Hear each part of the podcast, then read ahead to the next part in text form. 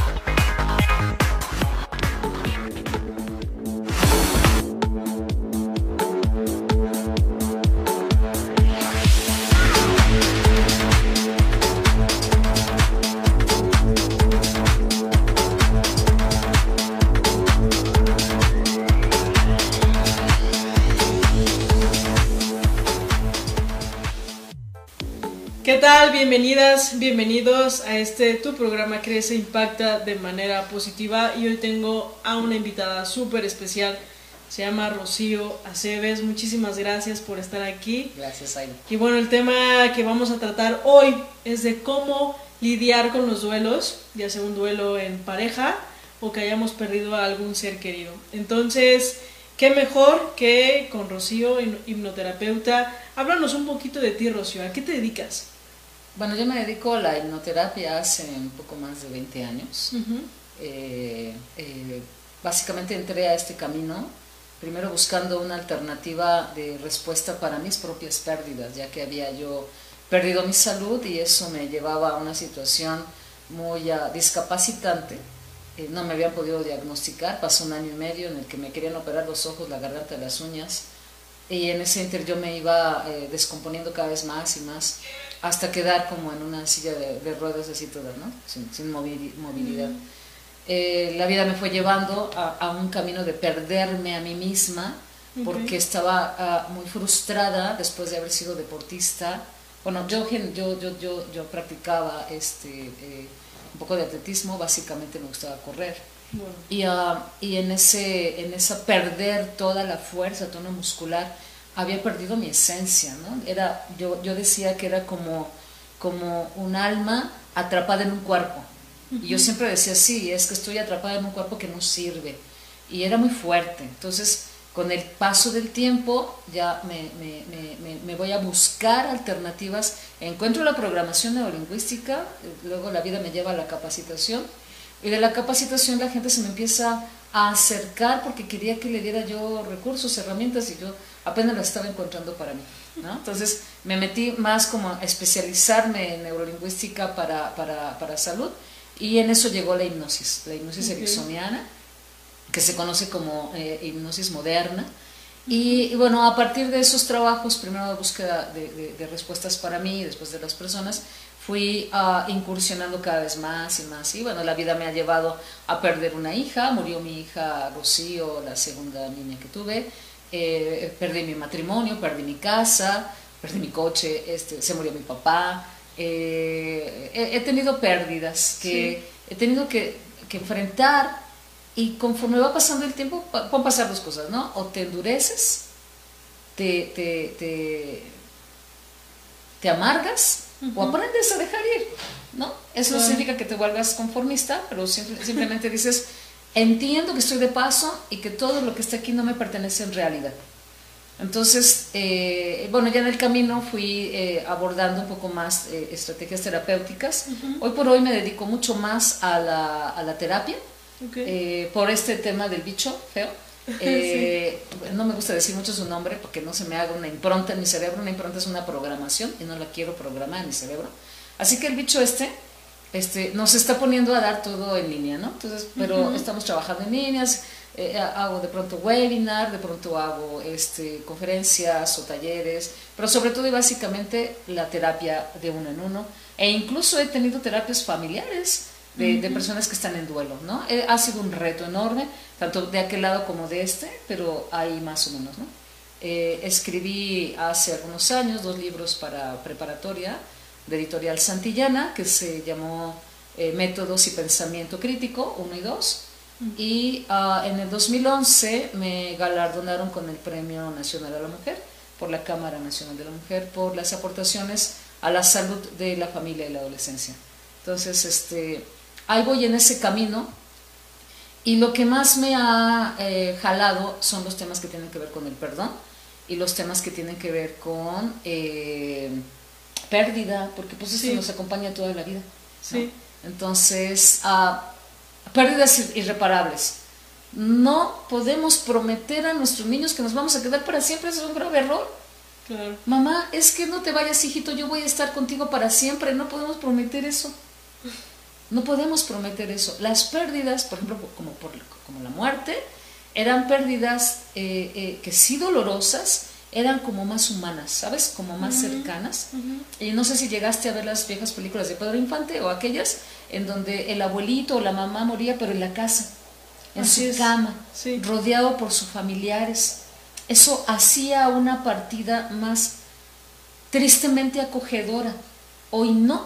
Hoy, bueno, se mueren en los hospitales. ¿Qué está pasando ahorita? No se están pudiendo despedir, no están pudiendo tener rituales no hay velorios, no hay contacto, no hay abrazos, y eso está haciendo más difícil. Por otro lado, algo que me he dado cuenta es que en, la, en, la, en, este tiempo pandémico, eh, algo sucede. Yo creo que es tanta convivencia 24-7 que hizo dos cosas. Una, de veras se volvieron a encontrar, pero muchos se desencontraron. Entonces, ah, así como, hazte para allá, ya no te soporto, ¿no?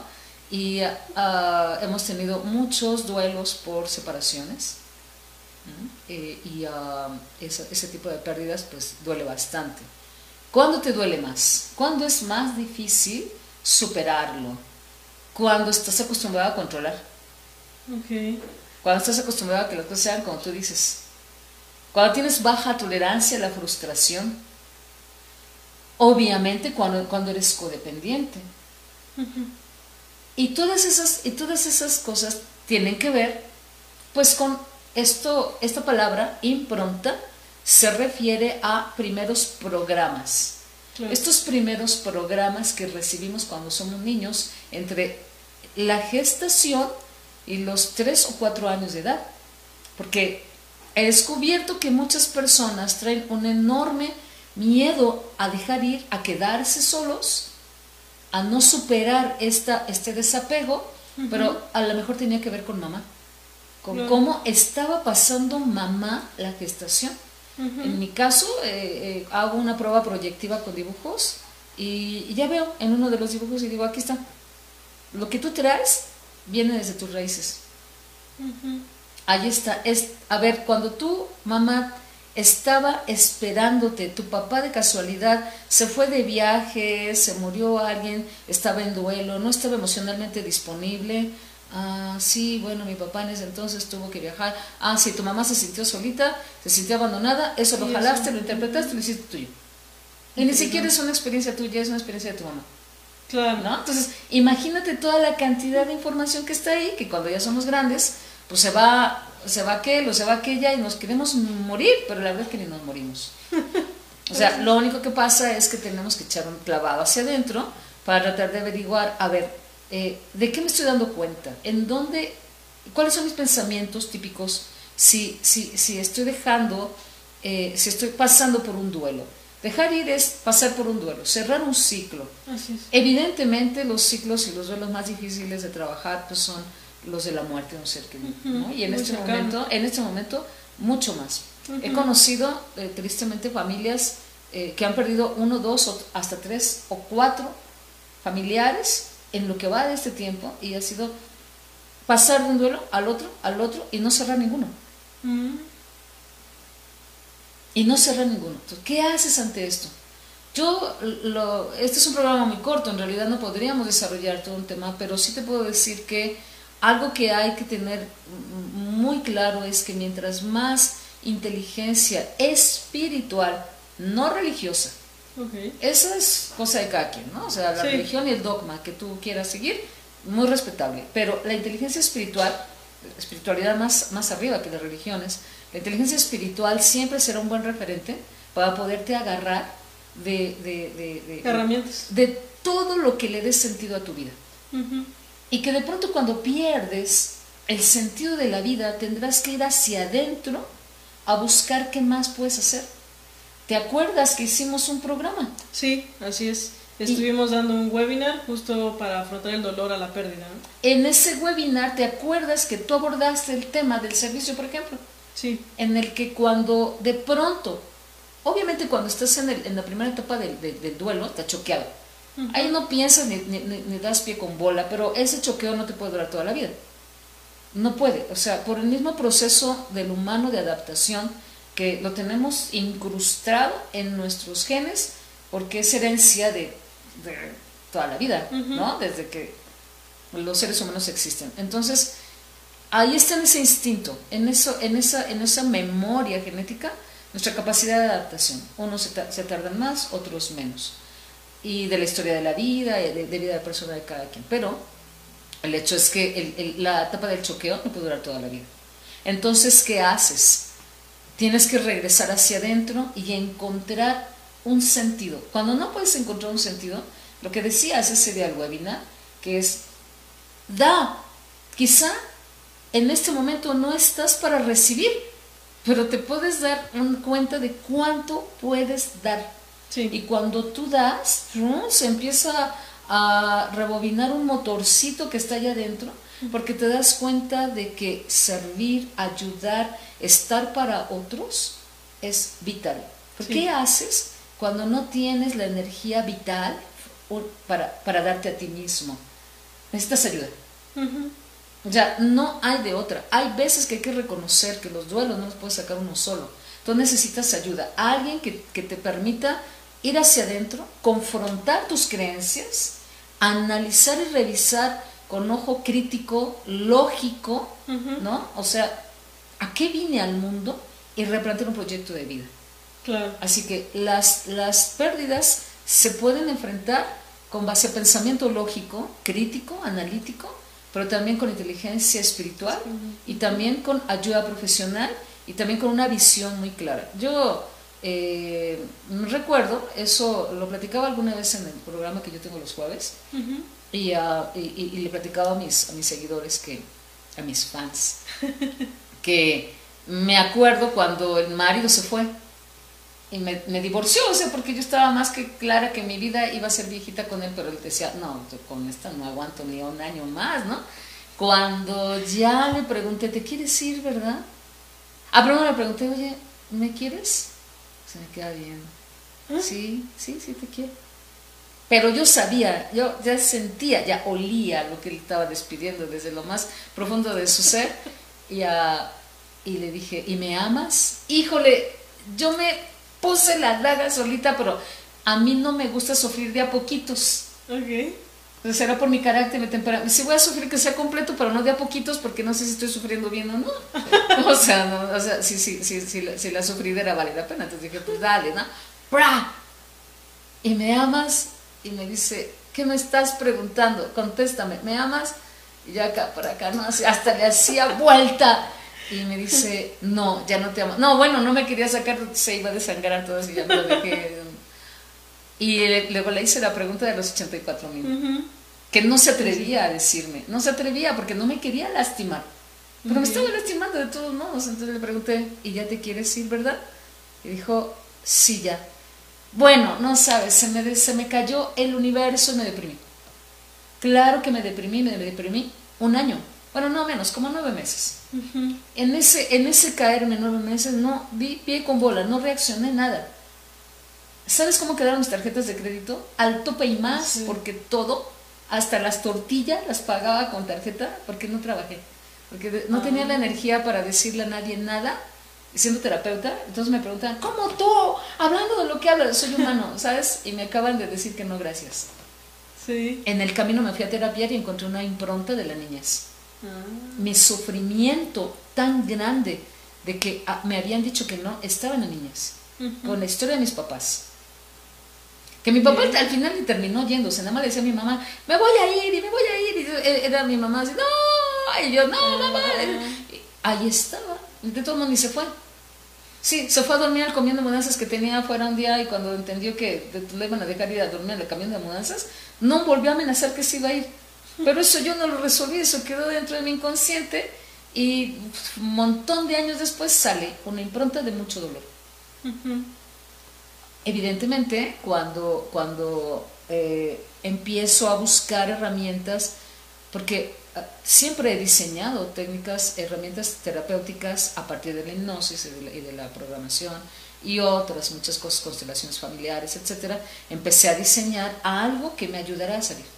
Entonces empecé a diseñar una metodología para dejar quieta la mente, para calmar mi mente, porque andaba como chapulín, entonces me buscaba meditaciones para enfocarme, no me llenaban, y en una de esas tantas veces que estaba yo inventándome algo para agarrarme, Em, vino el momento más, eh, ¿sabes?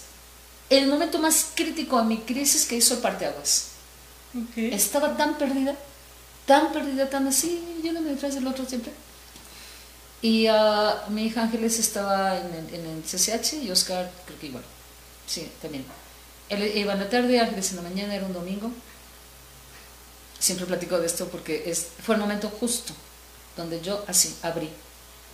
Uh, me dice, me dice, ah, me asomo al refrigerador y como no estaba trabajando, tenía dos rebanadas de jamón, dos tapas de pan bimbo, un poquito de mayonesa y un chile. Ah, y un cuarto de litro de leche. Me asomé y dije, con eso desayuno Ángeles me vale, ya. Mm, al rato veo qué hago para, mañana veo qué hago con Oscar o conmigo y lo demás. Y escucho a las 11 de la noche el refrigerador que se abre ya sabes, ¿no? Y me levanto. Era Oscar, que se había hecho el único sándwich que salía y lo agarro con el, acá ya sabes, ¿no? Track aquí y me lo voy encima y le dije cuatro cosas, porque mi neurosis se había elevado. Y mi neurosis se había elevado porque estaba muy frustrada, estaba cansada emocionalmente, estaba cansada de estar cansada. Y estaba enojada de estar triste. Estaba todo, pero no me movía. Y necesitaba ese momento, entonces lo agarro así, masticando, le digo, ¿qué? ¿Eso? ¿Tienes? No piensas en tu hermana, siempre estás con lo mismo. Y así otro, voy con tu hombre. Y en ese momento, pas, tres cachetadas guajoloteras de realidad, y yo así, despierta. Y me vi a mí misma, el otro yéndose detrás de la otra, yo detrás de este y estos, mis hijos perdidos. No sé si puedes ver el holograma. Sí, sí, sí. sí. ¿Lo puedes ver? Aquí está aquella. la innombrable. Bueno, a la que ahorita ya le daría las gracias, le diría gracias, me liberaste, ¿no? sacó de mí lo, mejor. Primero lo peor, primero lo peor y luego lo mejor. No, no, no, sabes, o sea, vino todo lo mejor.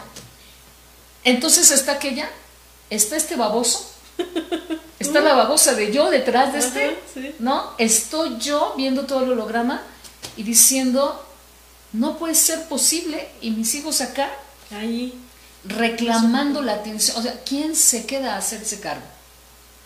Porque esa era como la pregunta, ¿y quién se va a quedar? Porque si yo me iba y me fui detrás de él entrando en depresión. Claro. ¿Qué crees que iba a hacer alguno de mis hijos si yo seguía en ese camino? Que estaba, ah, estaba en la adolescencia, Oscar no estaba 19 años, 15 años. No eran chiquitos, pero no terminaban de crecer, de madurar, de, de ya estar listos para irse. Estaban todavía. Y entonces, pues la otra se ponía los audífonos a todo lo que daba y no quiero escuchar. Y el otro, pues, ¿no? A olvidar las penas tipo Pedro Infante. ¿Qué iba yo a generar? ¿Alcoholismo? Sí. ¿O drogadicción en mi casa? Porque algo iban a tener que hacer para que yo regresara. Entonces pude ver el holograma, porque algo que me, le pasa a mi cerebro es que tengo muy poca estructura, pero soy así tridimensional, soy 360 grados y ¡frum! Vi el holograma completo y dije, ¿qué estoy haciendo? En ese momento capté. Bueno, pero como dos días después, cuando ya me cayó el 20, me estaba bañando.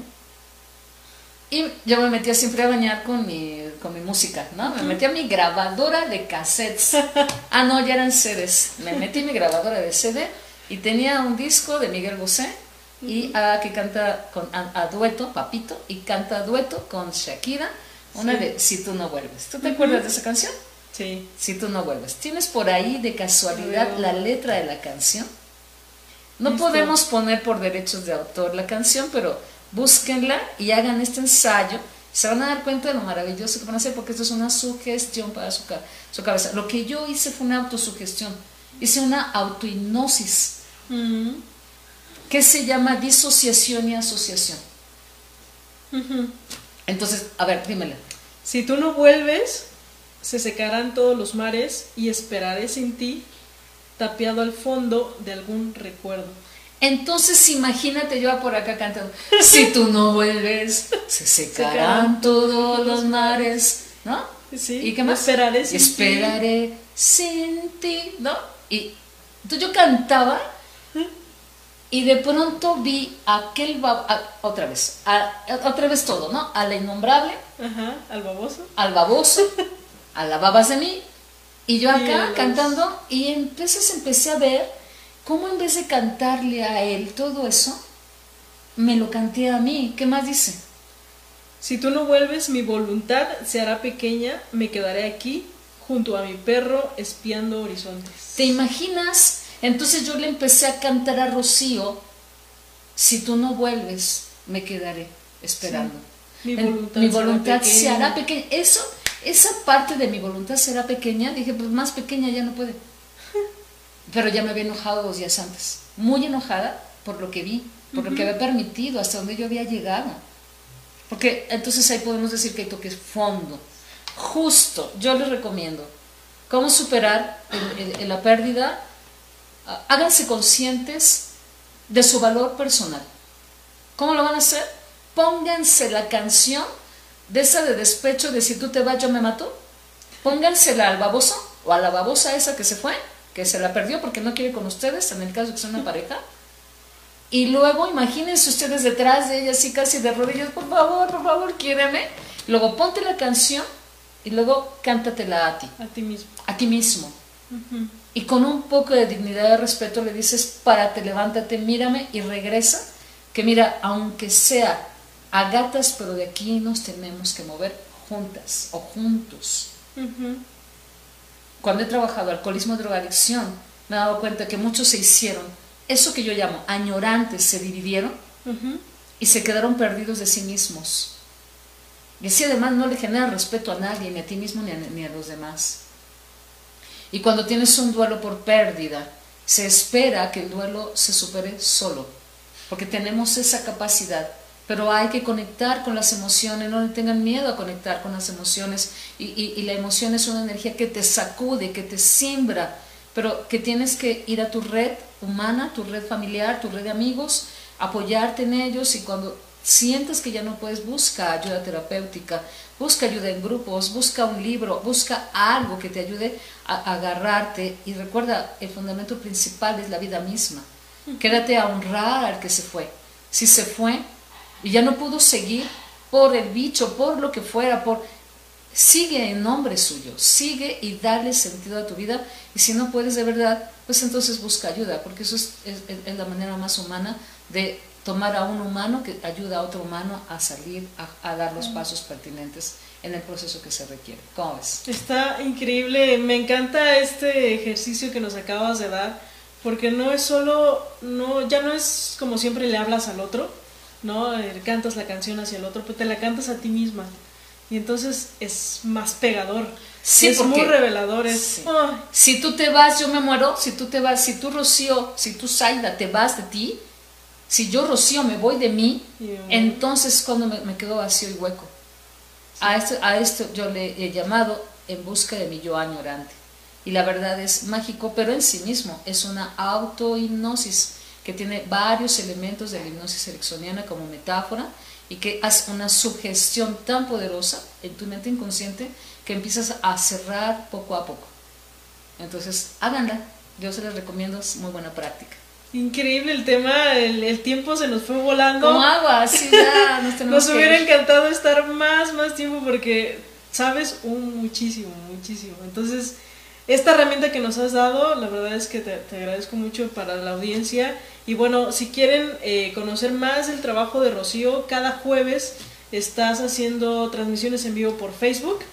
Sí, en mi página de hipnoterapeuta Rocío Aceves A este, todos los jueves, hoy por ejemplo a las 9 de la noche, eh, desarrollamos algún tema, ya había empezado a, hablar de las heridas de la infancia, precisamente entendiendo que todo lo que nos pasa de adultos tiene que ver con eso, o bueno, casi todo, y entonces ya estuvimos hablando de la, de la herida de, de abandono y de la herida de traición. Hoy vamos a hablar de la herida de rechazo, precisamente, hoy a las 9 de la noche. Perfecto, excelente. Pues muchísimas gracias, Rocío. Gracias a todos los que se conectaron, a los que van a ver esto en la, alguna repetición. Y bueno, les mandamos un fuerte abrazo y no se pierdan nuestro siguiente programa. Muchas gracias. Hasta luego, gracias.